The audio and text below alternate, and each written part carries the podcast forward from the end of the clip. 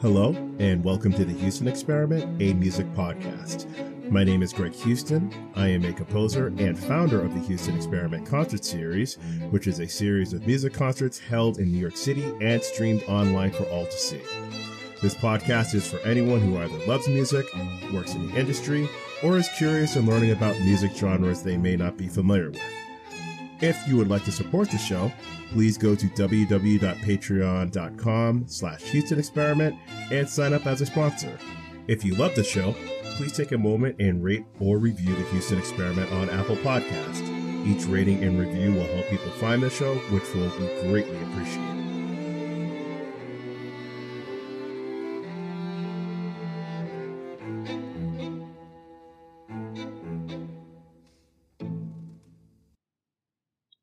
Hello, and welcome to episode five of the Houston Experiment.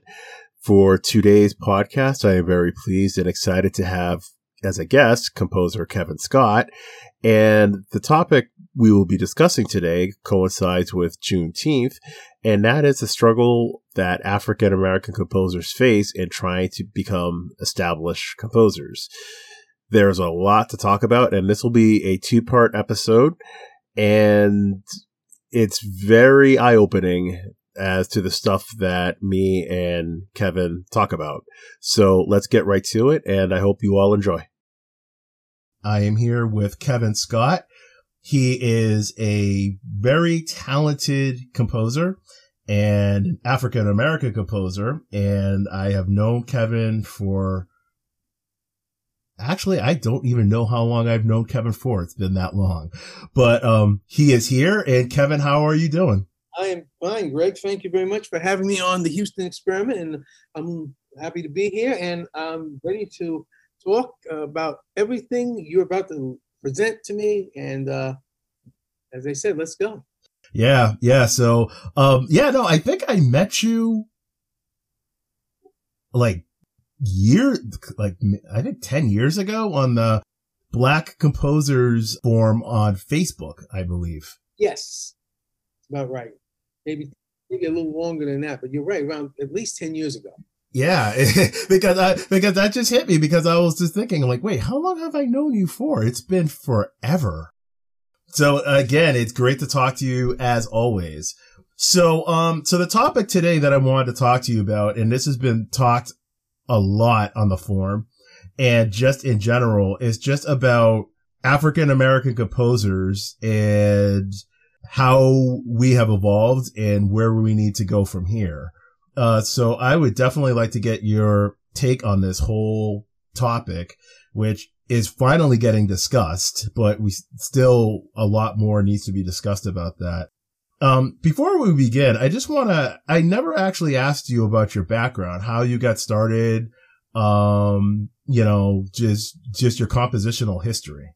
Well, that's a, that's a good place to start.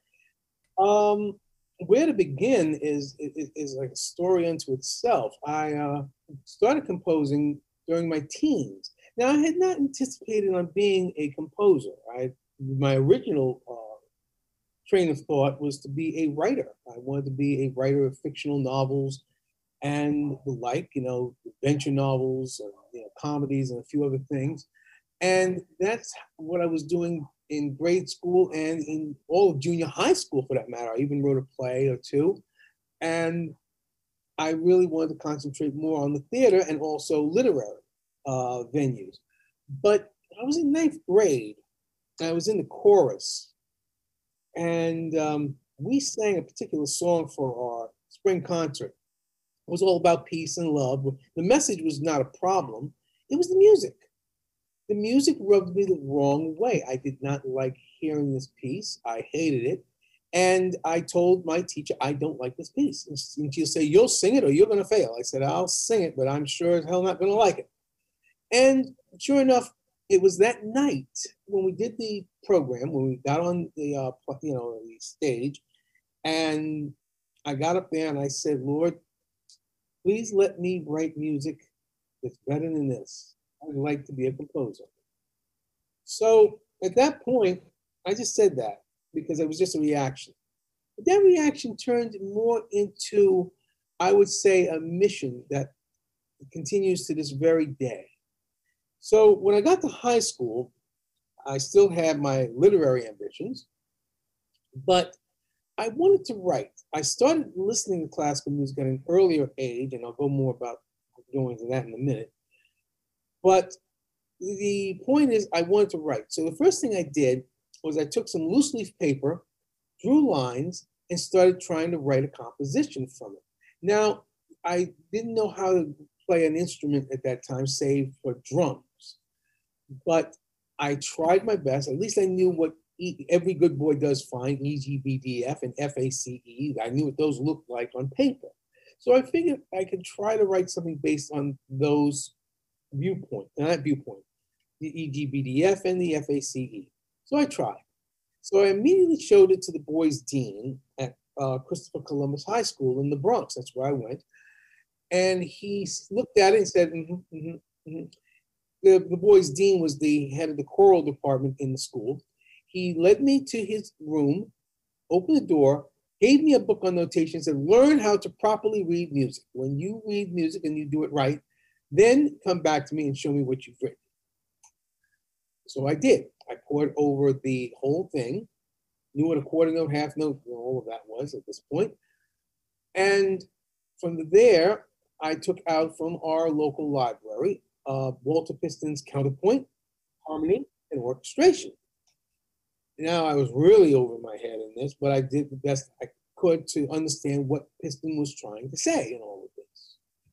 And at this point, I wrote my first piece based on this whole experience.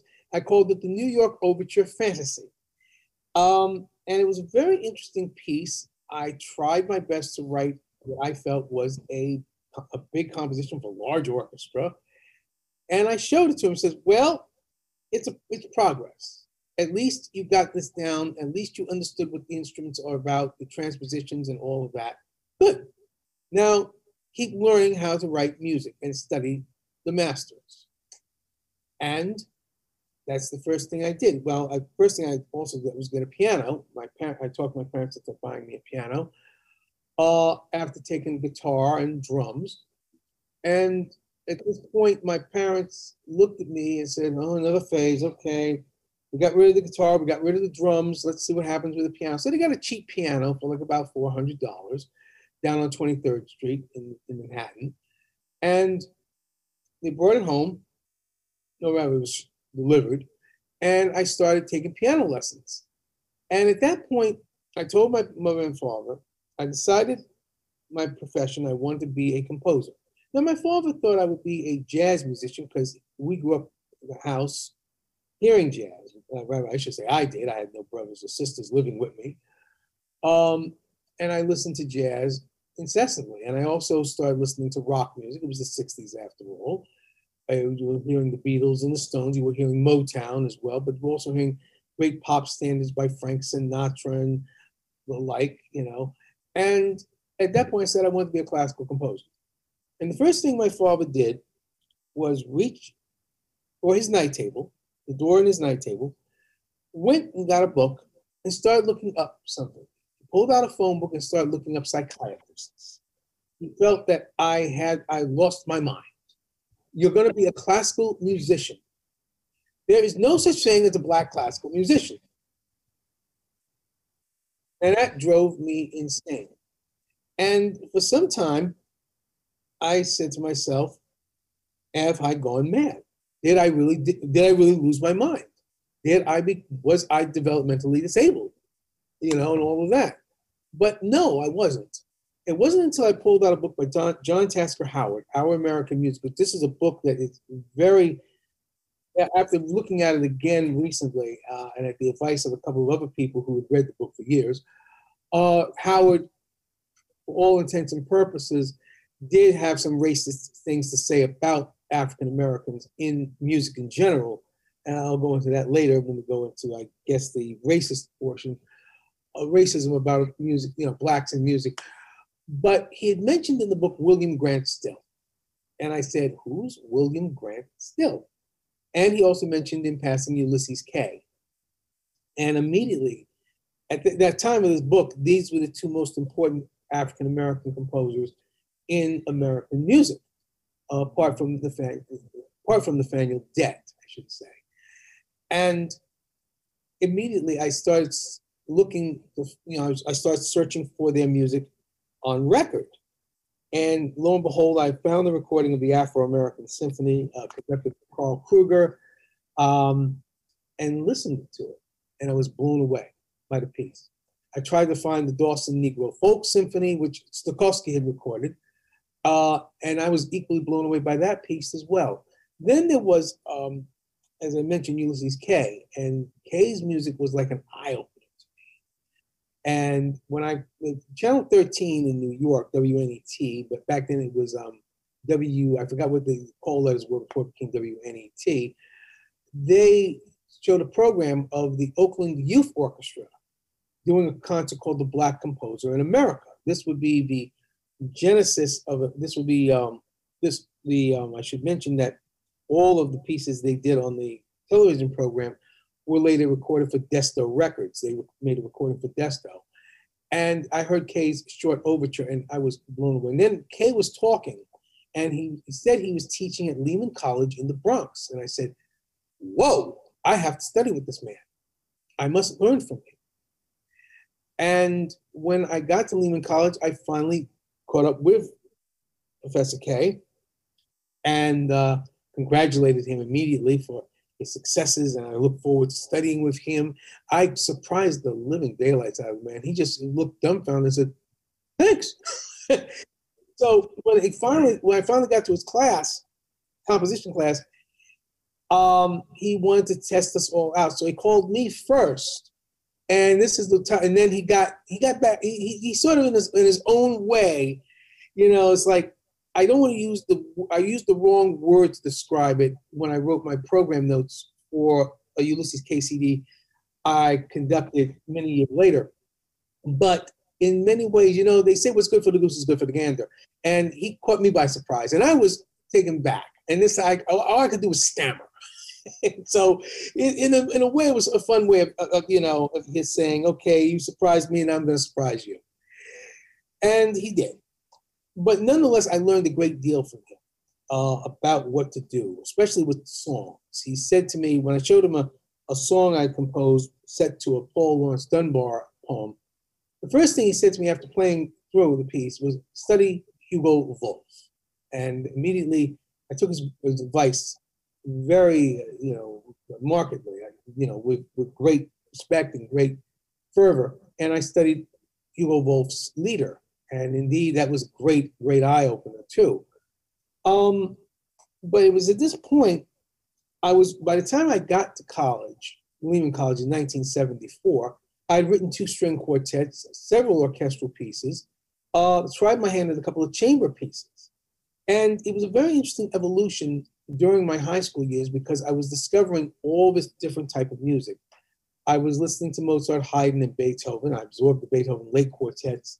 I listened. I even bought the score of the uh, all the quartets, which remain to me an inspiration to this day. Uh, I also listened to Schoenberg, Berg, and Webern. And the first time I heard Schoenberg music, I was reviled. I hated it. But I also hated Janacek and Elgar too. I couldn't make heads or tails of either, and both so different. All these composers were so different in their own way. I mean, Elgar with his Victorian pomposity, uh, Janacek with his speech patterns, both of them threw me for a loop. And, and Stravinsky was like, ugh, I couldn't handle Stravinsky. Uh, it wasn't until I heard The Rite of Spring that opened my eyes, and I said, wow, what a piece. And the same with Elgar when I finally got to hear the Dream of Gerontius years later, and Janacek by way of the Sinfonietta. So you you know you have to give a composer a chance by listening to several pieces before you find the right one that'll say, "Aha, now I know what this, this guy's up to." Uh, and yet at the same time, here I am trying to discover black composers. And fortunately, in 1974, Columbia Records issued their um, Black Composers series. This was a it was going to be originally a 20 volume series over the course of five years, four volumes per year. Uh, they only did nine volumes, unfortunately. And to hear not just Ulysses Kay, but George Walker, Roque Cordero, um, Jose White, David Baker, Adolphus Hailstork, uh, Hale Smith, uh, you know, all and, and, of course Samuel Coleridge Taylor and still in the Chevalier de Saint Georges, all of these composers were an eye opener to me. And I tried to tell my father all of this, and it was like, you know, how could you, you know, he was he was he was dumbfounded too because he never realized there were the, the many composers. He the only composer he knew that was a serious composer was Duke Ellington. That was the and he couldn't handle Duke Ellington, even though he was jazz. To him, Duke Ellington was highbrow music. It was it was too above his head. And forget guys like the Art Ensemble of Chicago or Anthony Braxton, or, you know, or even there were times John Coltrane, whom he loved. There were times when Coltrane went experimental with Eric Dolphy. He couldn't handle the experimental side of Trane or Dolphy, let alone Art Ensemble Chicago and Roscoe Mitchell and Muhal Richard Abrams uh, and Braxton. He couldn't handle any of that. That was to him was not music. But that was the music. Surprise, surprise. It was funny how I didn't like Schoenberg, but I was able to grasp them. That's when I also went back and listened to Schoenberg, Berg, and Webern. I was fascinated by Webern, didn't know what to make of Berg, and Schoenberg just revived me. Now today's the opposite. Today, if you ask me about Schoenberg, Berg, and Webern, I'll tell you Webern, very good. Schoenberg, I finally got a grasp on what he was all about, and Berg is one of my all-time favorites. So it's amazing how one can grow in listening to all of this music and find certain paths in music. I also found my way by listening, of course, my favorites were, you know, apart from many of the black composers I mentioned, Gershwin, Mahler, Carl Nielsen, Anton Bruckner, Richard Strauss, I mean, these, and of course, Bernard Herrmann, who I, I think is one of the greatest American composers that ever lived, and still, in my opinion, one of the most neglected composers that ever lived to this day. I know everybody talks saying, okay, how can you say Herrmann is neglected? We hear North by Northwest, Psycho, Vertigo. Yes, you do. You hear those three great hip hop scores. But you don't play his symphony, you don't play his cantata Moby Dick, you don't play his uh, opera Wuthering Heights, that's where the neglect comes in. His serious side, uh, nobody uh, nobody plays enough of.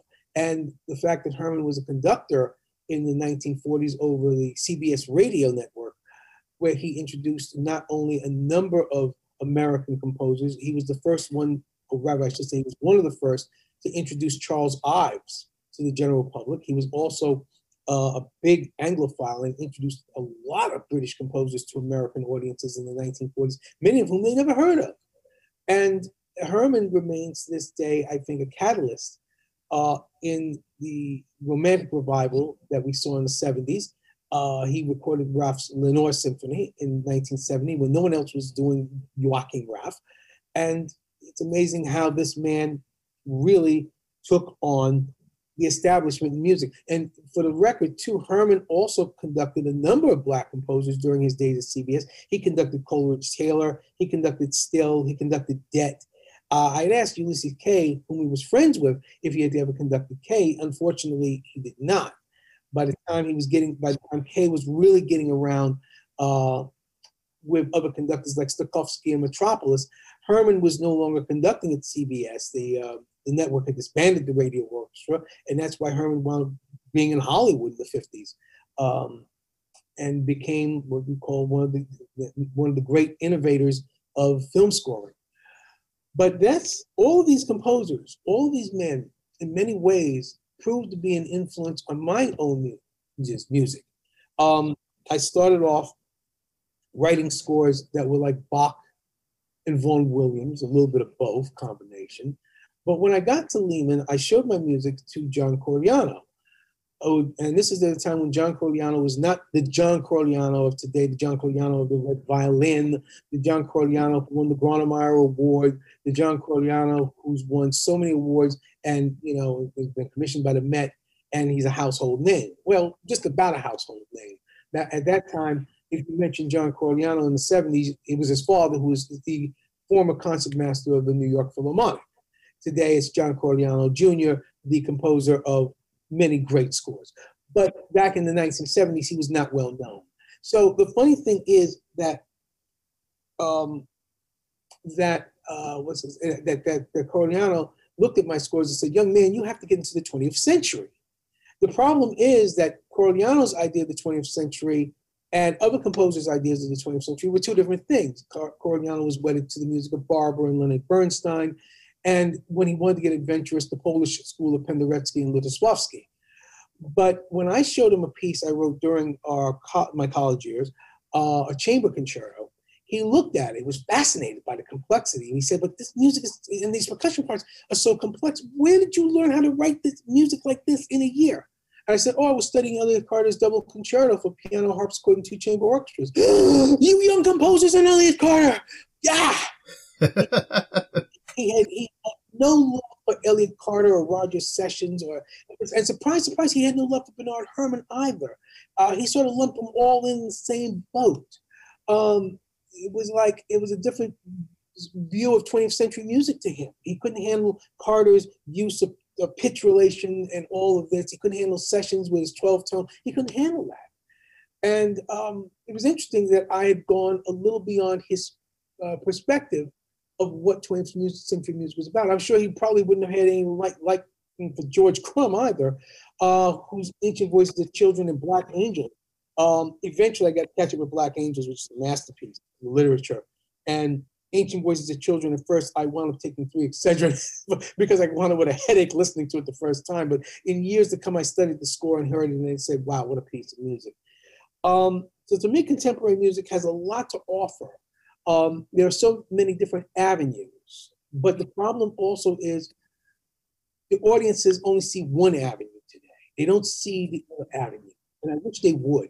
There's many tonal and romantic composers out there, just as much as there are many atonal and modernist and um, aleatoric composers out there. And you know, but the problem is, one side always tends to dominate over the other, and that should not happen. It's still happening today, even though the pendulum has swung to the tonal side. Um, and atonality and modernism still rule the roost when it comes to administrators and orchestras and academia to a certain degree, but not as much as it did in the 70s when I grew up. Because in the 70s, uh, you either had to write in a very modernist, acerbic style, or you were damned as a heretic. That, that's what it came to. You're not damned as a heretic today, but you're still, but any composer, even a composer who writes an eight measure melody that's diatonic, is still viewed with suspect by today's audiences. Sad. Yeah, well, you know what's really funny is that your background into music was very similar to mine. And for me, my parents were both singers. They both sang in Handel and Haydn. So my earliest memory was my father and my mother you know, warming up for a concert and they would go sing at Symphony Hall. And how I got into it was like, oh, I want to do exactly what they're doing.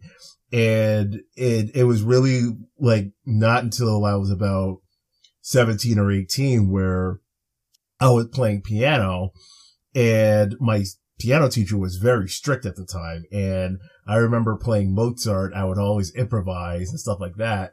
And one day he asked me like, so what do you want to do when you go to college? And I'm like, well, I want to do piano performance. And he choked on his coffee and he's like, don't do it. He's like, why don't you do composition?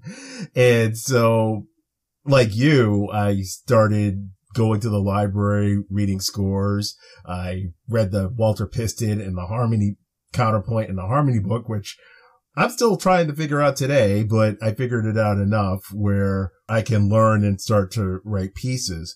But like you, like my idea of modern 20th century composers as I was growing up was Paul Hindemith and Dmitri Shostakovich.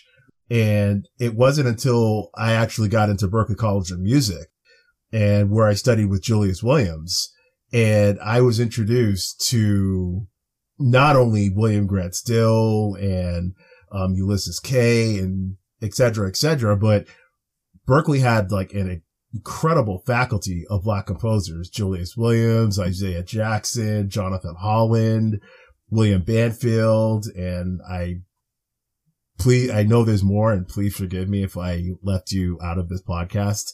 Um, but I got to study with each one and really, really learn and they really helped me get me in the right direction as a composer. But it's, it's amazing like how you pretty much stumble on to learning about black composers kind of by accident. There's really no access to really sit down and really learn about the history of black composers. There is, there is, there is none, and yet at the same time there is. I mean, once you find the books, the Eileen Southern's book or uh, uh, uh, William Floyd book, I think William, I forgot his first name already. Floyd.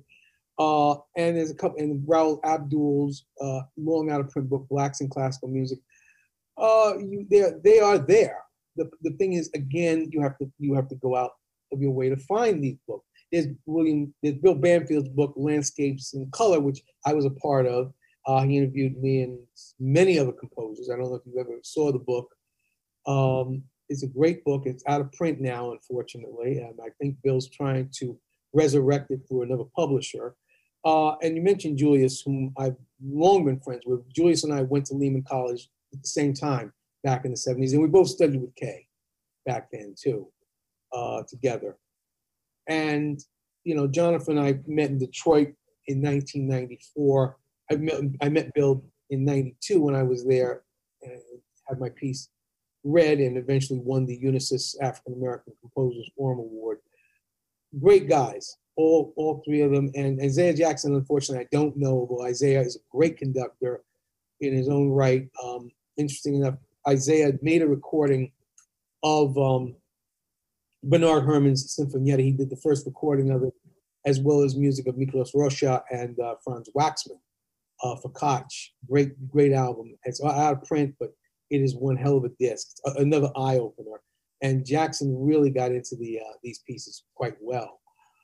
Um, yeah, being at Berklee, you you got the right people. You you met the right right people right off the bat, and they introduced you to the right composers. Yeah, and here's the thing: like when I, I, like I did not go to Berklee with the intention of studying with all these black composers. I didn't know until I actually got there.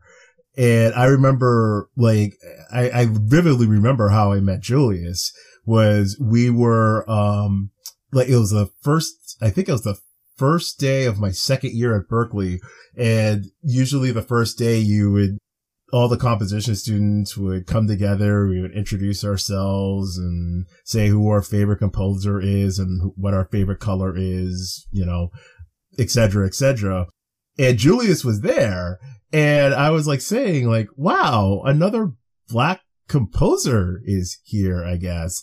And, and I stood up and I'm like, oh yeah, my name is Greg and I'm like the first and, you know, my, my second year at Berklee, you know, and I want to learn composition and blah, blah, blah. And then afterwards, I introduced myself to Julius and we, you know, took it off from there and I studied with him, composition with him. I worked with him, you know, as, a, as an assistant conductor. So, but it, it, was, it was, it was, again, it was really by accident how I was introduced to all of these composers. And that's how I stumbled upon learning about the history of black composers. And this is where I want to get to in part two, race in classical music. I think the problem with, you know, being a black composer and trying to move forward as a black composer is that a lot of people don't have these resources and a lot of people don't know, which could be the reason why a lot of music by African Americans is not getting programmed. It's a combination of factors, many factors. One of them, I'll start right off the bat with is, is administrators.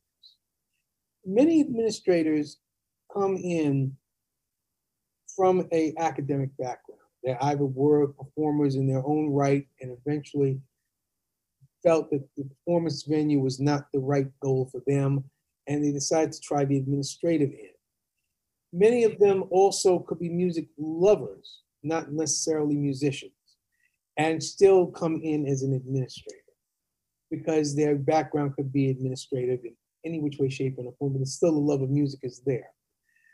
The major problem has been, and this has been the major problem, is that classical music has been dominated by, and this is no offense to, to these composers, but it has been dominated by what we call European music. European music, like European history, like many factors, have dominated the world since I would say it's been the world. I mean, when we think, of, you know, I, had this argument, just to dovetail a little bit, one morning on a street corner with a Jehovah's Witness uh, who tried to get me involved in their religion. And we, I spoke to them about how they came up with this whole thing about the devil being thrown out of heaven, the war in heaven, and they would be thrown out on, I think it was June 27th or June 29th, 1914. Uh, this date is very important because that's the date that the Archduke Francis Ferdinand and his wife were assassinated in Sarajevo, thus triggering all the events that led to World War One. And he, he, said that, he said, "Yeah." Uh, he, he, uh, he said, "The world went to war." I said, "Remember, the world is you're right. For the first time, the world as we know today went to war. The world in 1914, as we knew then, of the entire world of different nations went to war, further exacerbated by the second. But before that, Europe was the world. Europe had everything culture, philosophy, science, medicine, art, everything. Europe was considered the dominating factor in the world for centuries from the beginning of even back to goes back to the Roman Empire. So you cannot say that Satan was kicked out of heaven in 1914. He was kicked out long before then. But the point I'm making is that Europe itself dominated all cultures. It dominated British culture, which I don't consider part of Europe. It dominated certainly. It had its hand set on, on composers in Asia. It certainly, to some lesser degree, with Africa unless you were involved with the colonials, um, most Africans were untouched by European culture in many ways. And in some ways today still aren't. And America itself, being a young nation, of course, we coming off the, the loins of Great Britain, we inherited a British aesthetic, but also when it came to music, we also looked at it from a European viewpoint. I mean, when you think of Thomas Jefferson, the music you find in his library is that of Europeans. And maybe if you find a few British composers like, say, Thomas Arne and, uh, and, and Handel, of course, when I consider British at this point, um, yes, it makes a lot of sense. But over the years, our music became if you listen to the music of George Frederick Bristow, um, Edward MacDowell, George Templeton Strong Jr., uh, and of course the New England School of George Whitefield Chadwick, Amy Beach, Horatio Parker, and, and uh, Arthur Foote, all of this music stems from a German aesthetic because in order to be taken seriously in America in the 19th century, you had to go to Germany. There were some exceptions to the rule, obviously, Ives being one, he studied in America, and so did Amy Beach. Um, to a lesser extent, she sort of was more of a self-taught composer. But you had, but basically, by and large, the German aesthetic was there. And to this day, we still have that European aesthetic, not just in terms of composition, or, uh, uh, thinking about composition, but also in conductors. Very rare right now we're looking at conductors of various orchestras. How many of them over the years were American uh, music directors of American orchestras have were American? Bernstein was perhaps the first who inherited a major American orchestra, although before him there was Thor Johnson with Cincinnati and Karl Krueger with the Seattle and the Kansas City symphonies um, before that. And they were American born conductors. But they, but um, in the case of Krueger, he studied in Germany. Johnson studied along with Bernstein and Lukas Foss at Tanglewood. So in that sense, that first generation was very interesting. Herrmann was studied at Juilliard. Uh, so did Dean Dixon in the 1930s. Well, Dixon had to go to Europe to get his credentials because he was black. This comes now comes to the racism in music, uh, and also the factor. Um, Arthur Judson, the general manager of both the Philadelphia Orchestra and the New York Philharmonic in the 1940s. Um, he may have welcomed Dixon grudgingly because Dixon was a major force in the 1940s. But when it came to Everett Lee, he said to Everett Lee, no one's going to hire a black conductor as a music director. And I'm sure he probably told Dixon the same thing, which is why Dixon and Lee wound up going to Europe and being seen not for the color of their skin, but for their talents as conductors. And, in turn, became music directors of major orchestras in Europe in the 1950s and 1960s. Um, the, the, the problem with America is we didn't allow any Americans, black or white, until, as I said, Johnson was the first. Uh, Krueger was German because of his name. They figured he was German, but he was actually American born. Um, Herrmann, of course, was was interesting, and so was Howard Barlow, his predecessor. But they were radio, and even though we think of radio orchestras today, we think of Toscanini and the NBC Symphony. We don't think of the CBS Symphony, which was very innovative. It was Barlow who commissioned Still to write Lenox Avenue. Um, Herrmann endorsed Still's music over the airwaves. It was amazing what radio was like in the 1940s. It was a very adventurous time. And even Dixon wound up conducting both the NBC and the CBS Symphony Orchestras as a guest conductor back then. Um, but the problem is, by the time we come to the 1960s, we forget about Dixon because Dixon is no is out of sight, out of mind in America. Uh, and the same with Everett Lee, out of sight, out of mind. Still and Kay are being performed, thank goodness, by major conductors and orchestras and getting commissions. But the problem is now we're looking at a new generation of Black audiences who are now staying away from classical music. They were, if you were in the church, you were reared into classical music because it was a part of the church, just like it was in Europe. Again, it's European aesthetic goes into our into the black community with the church. Also, the problem is that we run into a new aesthetic of anti-establishment in music in general. Jazz is no longer the orderly style that you hear in Louis Armstrong, you know, um, or even Art Tatum's wild. Even Art Tatum's wildness is supplanted by Thelonious Monk. You hear all of a sudden Parker breaking new ground uh, in jazz, along with Miles Davis and John Coltrane, and especially in popular music, seeing Johnny Mathis come in, out of Nat King Cole, all of these Dinah Washington, Nina Simone. Nina Simone, a black pianist named Eunice, I think Whalen or Waymon, who wanted to be a classical pianist, couldn't make it into Curtis Somehow Natalie Hinderas made it at the same time, but Eunice Waymon did not, and she became Nina Simone and one of the greatest jazz pianists and singers of her day. And yet she still brought her love of Bach into jazz quite quite radically in some ways. She when she did improv, she did her improvs a la Bach.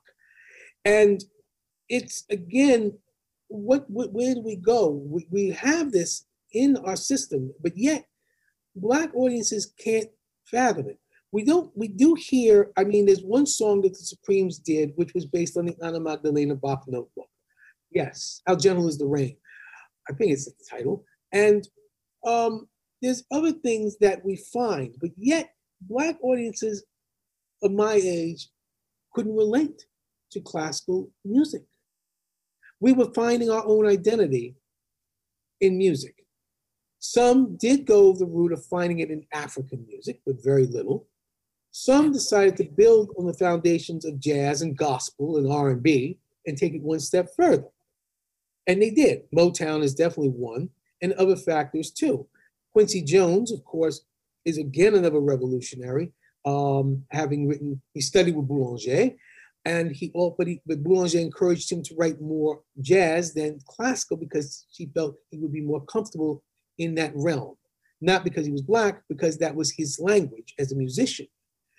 And even though Quincy Jones could write a damn good orchestral score like he did for Sidney Lumet's uh, 1964 film The Pawnbroker, um, Quincy could also cut the best of the rug in jazz, Motown, R&B, everything. He was an all-around guy, and still is. But the problem is administrators don't see the multifaceted element of blacks and their contribution to music. What they see is okay, they, we do see it, but It's not classical. We can't relate to it. Where's the order? Where's the structure? Where's the logic? And so they felt at the time this music should not be in the concert hall. And any composers that do make it in the concert hall, well, I don't know. Yeah, we allowed still and we allowed Kay in, but we can't allow everybody. There is a pick and choose situation, even to this very day. Right now, they will pick and choose even black composers. I mean, Jessie Montgomery, who is an awesome talent and has now been appointed uh, composer in residence of the Chicago Symphony. And she didn't just get it because she was black or, or a woman. She earned it, as far as I'm concerned. Her music has been spoken for by many orchestras and chamber ensembles. Um, you know, and she is, and now we're living in a different era. We're now living in 2021 where this music can be accepted. But yet at the same time, for every Jessie Montgomery that does get accepted, in my opinion, there are 10 other composers out there who say what she's saying better than what she's saying, and they are getting neglected. They're getting neglected. They're getting uh, pushed aside, saying, "You see, we already, we already, we already uh, appointed your your uh, your head, your new your new uh, queen or king of black classical music. Go away and shut up." But that's not going to happen because black composers will not go gentle into the good night be they alive or dead. It's impossible. And many of us have to continue to fight for our piece of the pie. Administrators are a very tricky bunch, number one, but then so are the so-called gatekeepers. Gatekeepers are those who are established in academia or they've uh, composers who knew other composers who put them into that realm, and they don't like competition. Nobody, you know, America is a very competitive nation, but sometimes sometimes we don't like competition. Sometimes we abhor it. We want to be top dog, king of the hill, made it my top of the world, as James Cagney said at the end of White Heat. Um, all of these things uh, are what's keeping American music both alive and dead. I'd just like to interject something, and you're you're really right on, like especially with the the the administrators what you're talking about. I couldn't agree more. And to to the people who are listening to this, as far as American composers go, it's not just black composers. Black composers get the worst of it. But and I think with the administrators, I think they're so warped in their belief as to what people should be listening to. Like, how often do you hear Walter Piston symphonies? You don't. You don't hear Walter Piston. You don't hear Peter Mennin, you don't hear Elie Siegmeister, you don't even hear Irwin Bazelon. These are four premier symphonists I just named, four. And you don't hear Persichetti symphonies unless it's the sixth and it, it, it's a very adventurous concert bands performing it. And that's the only one he wrote of the of the symphonies in his genre band. Uh, you don't hear Arnold Rosner, who is an awesome, awesome composer, uh, a talent that very few people know of. Um, it was completely different. I mean, this is a composer who went to college and he said in the end he learned absolutely nothing. He brought with him his love of Shostakovich and Hovhaness and Nielsen and wrote symphonies that are downright uh, undescribable and very interesting. Uh, and completely different from any of the American symphonists we know of. James Barnes, who has, and David Maslanka have both written large scale symphonies for concert band. And the only reason they're done in the concert band venue is because they they see they want to be adventurous. And I'm talking about military bands, collegiate bands, community bands wouldn't know what to do with the Barnes Third Symphony or the Maslanka Fourth. They're very powerful pieces and they're very challenging, both for the audience and for the uh, player alike. Um, the problem has been with American composers in general. Here we also have another choose a, pick and choose situation. Conductors. I'll go right into the conductors part. I haven't, haven't conducted orchestras myself, chorus, band, and orchestra for close to 40 years. I can tell you now that when I speak to conductors, usually they stick to the so-called eight, as I say. So-called eight American composers they're, they're enchanted by are Gershwin, Copland, Ives, Barber, Leonard Bernstein, and what I call the three Johns, namely John Adams, or as I say, John Coolidge Adams, as opposed to John Luther Adams, uh, who won for Become Ocean as John Coolidge, of course, is known best for Harmonielehre and the Chairman Dances and Klinghoffer and Dr. Atomic and so forth.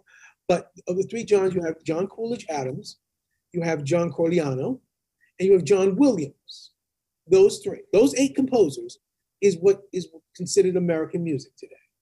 Those are the eight composers that are done the most often, although in, in the hindsight, Barber is, is done, not as done as often as he should, and Ives, was once done quite a bit in the 60s and 70s and even the 80s, uh, has now sort of fallen a little bit by the wayside, even though Dudamel just recorded all the symphonies. Um, but overall, the um, overall American composers, and there are so so many American composers out there. It's hard to even know where to begin. Let, as you said, black composers get the worst of it, and black women composers are getting worse than the worst of it.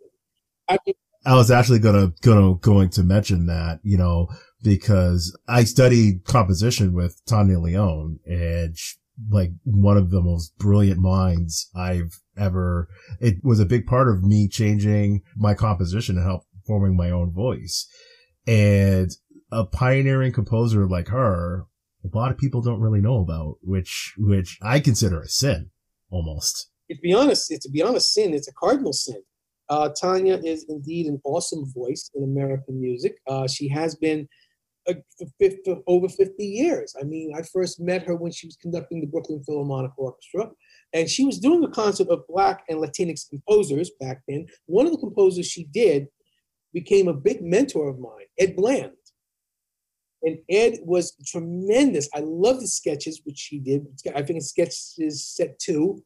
Uh, and I love the way he wrote for the timpani and everything. I, never forgot that. So years later, when a friend of mine introduced me to Ed, I said, "Yes, I remember you." And, I, and, and Ed really counseled me on many of my scores and many of my style, you know, sounds, and you know, so you know, he he really wanted me to find my own voice and, and veer away from certain influences and find a certain style that I could call my own, which is something he did over the years. And it's true. I mean, Ed, between Ed, Noel DaCosta, Hale Smith, and Ulysses Kay, those four alone were my mentors in composition. And I don't think you could ask for any stronger mentors than those four. I mean, really. But Tania herself was also, in many ways, a force with my music. She introduced my uh, Hunting of the Snark at the Brooklyn Philharmonic uh, family concerts back in 87. Or was it 88? 88. And she she and I are still friends, and she's one terrific, powerful composer. I just, you know, her pieces are terrific to listen to. Um, she, that she's written so much that she's finally getting, I think, her due with other orchestras has been quite quite good, and I'm glad to say, uh, quite invigorating. But before that, but Tania was at a time in the 70s when other um, women composers were beginning to emerge. Ellen Tops was there, uh, Ursula Mamlok was emerging. Um, who else was out there at the time? Gusty Thomas wasn't wasn't coming on the on the horizon yet. She was still a kid. Um, and there were uh, there was there's others out there. Oh, Thea Musgrave. Thea Musgrave was has always been out there. Thea Musgrave, a, marvelous composer from Scotland who managed to settle in America, lived in America for the remainder of her life. She's still alive. Uh, and, and, and certain other women composers are out there. Barbara Kolb, uh, Betsy Jolas, who was born in France of American parentage. She's French American. Um, so many other composers out there. But yet Tania and others, Julia Perry, Margaret Bonds, uh, at that time, Bonds should have been should have been better known, but she died in the 70s. Um, uh, Margaret Harris, also an excellent conductor and composer in her own right, uh, neglected this to this day. Um, Julia Perry should not be neglected at all. I've looked at many of the uh, pieces she's written, and this is a tremendous force. And I hope that her music can be resurrected, uh, not just the three or four pieces we're hearing now, but many more pieces. She has uh, the, the Cask of Amontillado, the one act opera based on Edgar Allan Poe's tale, which is fantastic. And another one based on Oscar Wilde's The Sleeping Giant, a wonderful piece. Different, very different, very avant garde opera. uh, that could stand a great production. Um, many of these women composers, black women composers, were neglected. Now we're seeing, thank goodness, a series of them coming to the fore. Erica Lindsay, Courtney Bryan, Shelley Washington, uh, are three names that I think deserve to be mentioned more. Um, there's another one, Autumn Maria Reed, young composer out there. She deserves to get her music done. There, there's so many out there, and yet Black women composers should not be neglected. That we finally found Florence Price's music after all these years has been a revelation and a terrific boon for her music, and I'm glad that has happened. Uh, there are other women composers, I'm sure, that are out there that we don't know of that deserve more recognition. And um, I mean, Lettie Beckon Alston, to give you an example too, that I knew personally. Lettie Beckon Alston was also a tremendous force in classical music. She died too young a few years ago uh, while she was on vacation. And wonderful, wonderful woman. Regina Harris Baiocchi out of Chicago. Again, she writes terrific music and she's she's an all-around renaissance woman. She's not just a composer she's a poet she's a writer she's uh, everything. And yet she should she should get out of that i think the chicago milieu and be better known. Come to think of it another composer out there um, who's from Chicago, whose music I've yet to hear is Harold Cowherd. And, you know, I've spoken to Harold many times, wonderful fellow. I just wish I could hear his music one of these days. yeah. Well, it's like, like this is something I wanted to get your opinion on. And, um, I talked at length with a lot of my colleagues about this. And it's a topic of Black History Month. And that is usually the one month where black composers can get their music performed. And then after that, they're kind of told to go sit down and shut up for the rest of the year. Actually, it's two months. Let's put two months into that. It's at Black. It's it's Martin Luther King's birthday, right? History Month. So you got January and February to deal with, and now if you want to stretch it into June with Black Music Month, terrific. But nobody does Black. But Black Music Month okay, you're gonna you're gonna get you're gonna get a sore spot in me in that about that in a minute, but more on that in a second. Uh, you're right. They haul out African American composers for Black History Month and Martin Luther King's birthday, and then they tell us to go away. They tell that the same thing to conductors. They told that to Thomas Wilkins, and Thomas Wilkins, I think, to his agent, he was on a webinar, and he said, "Listen, why don't you just give me a regular subscription concert instead of a Black History Month concert?" And it's true you have to start standing up saying, okay, it's all well good you're doing with Black History Month. I appreciate it. No problems, no ifs, ands, or buts about that. But my music should be the same way that Hale Smith described it. it. It should stand up alongside the Bach and Beethoven and Brahms and Bruckner and Mahler and Stravinsky and, and Bartok. It should stand up alongside those composers. And only after that music is heard and the audience receives it well you stand up and take your bow, and that's when the audience sees who you are. And that's something that we need to address more of. Why aren't Black composers not getting, never mind just the performances, they're also not on the list of commissionees. a lot. Exactly. I mean, Hilary Hahn, to give you an example, a commissioned something like about 50 or 60 composers to write short violin pieces for her. Not one of them was a black composer, or for that matter, I think a Latinx composer also. I don't think I it was. I don't believe she had an Asian. If she did have an Asian composer, I don't know if it was Chen Yi or Zhou Long or Tan Dun, but she. I, I don't recall her having any of them on her list, and that's kind of wrong. The inclusiveness, the diversity, is something that the the right wing is now trying to promote as being a cancer on America, and I'll go into that soon enough. Um, diversity has always and should have been welcome. It's what we as Americans fought for for years. The problem is, again, the founding fathers may have written the right words, but their hearts weren't in the right place at the time. Uh, some of them were slave owners, Jeff Jefferson definitely. Uh, some of them still felt that African Americans at that time did not have the capacity to be intellectual.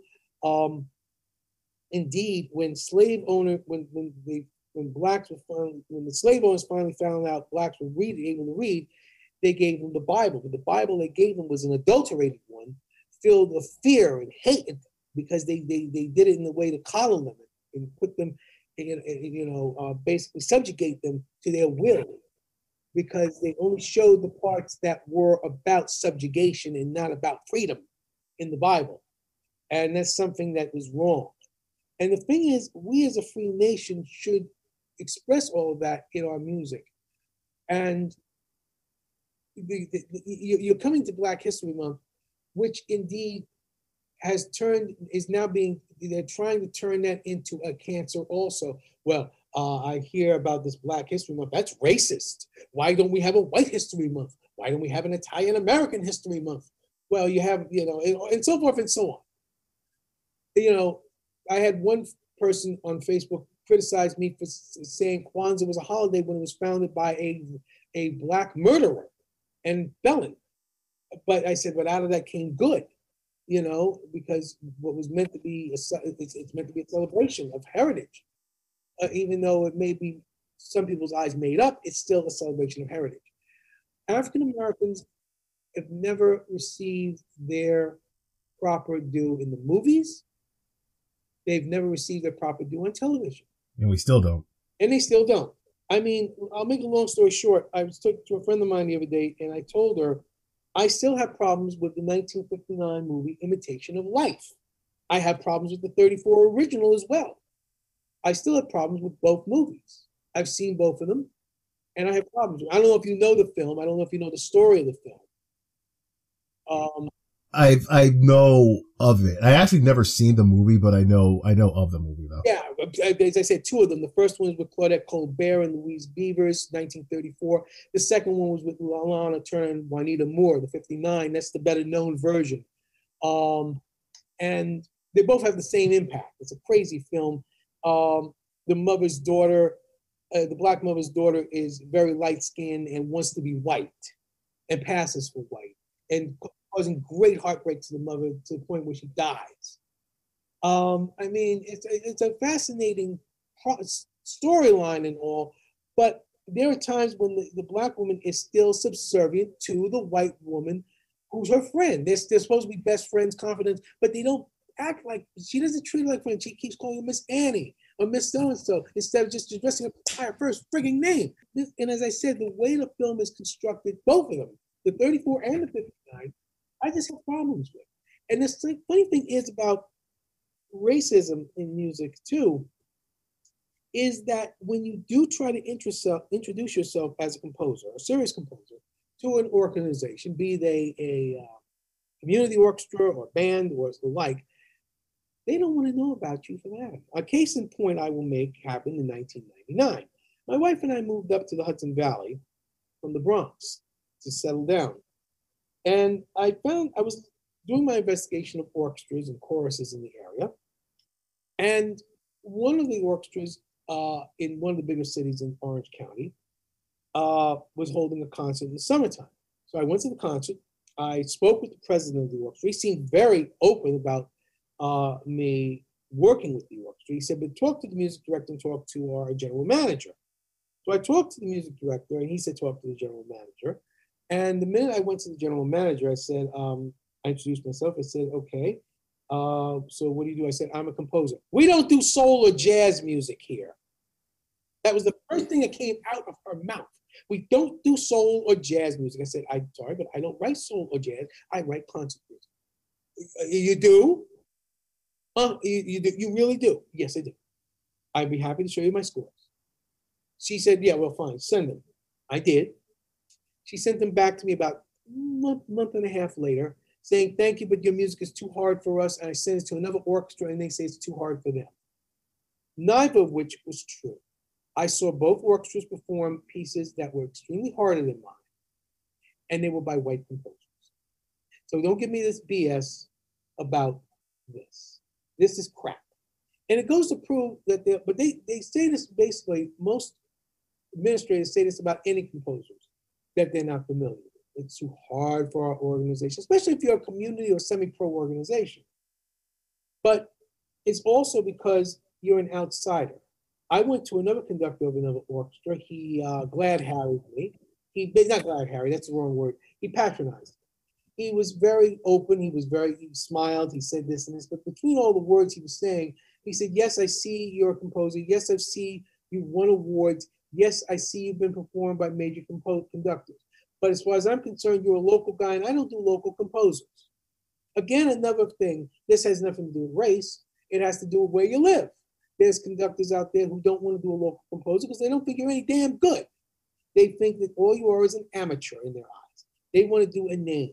They want to see you win the Pulitzer Prize. They want to see you win the Grawemeyer Award. They want to see you have your name in lights on, on, in Carnegie Hall. And most important, they want to see you having a bunch of commercial recordings. It's ridiculous. It's totally, uh, it, it, it stymies the imagination how conductors and administrators think.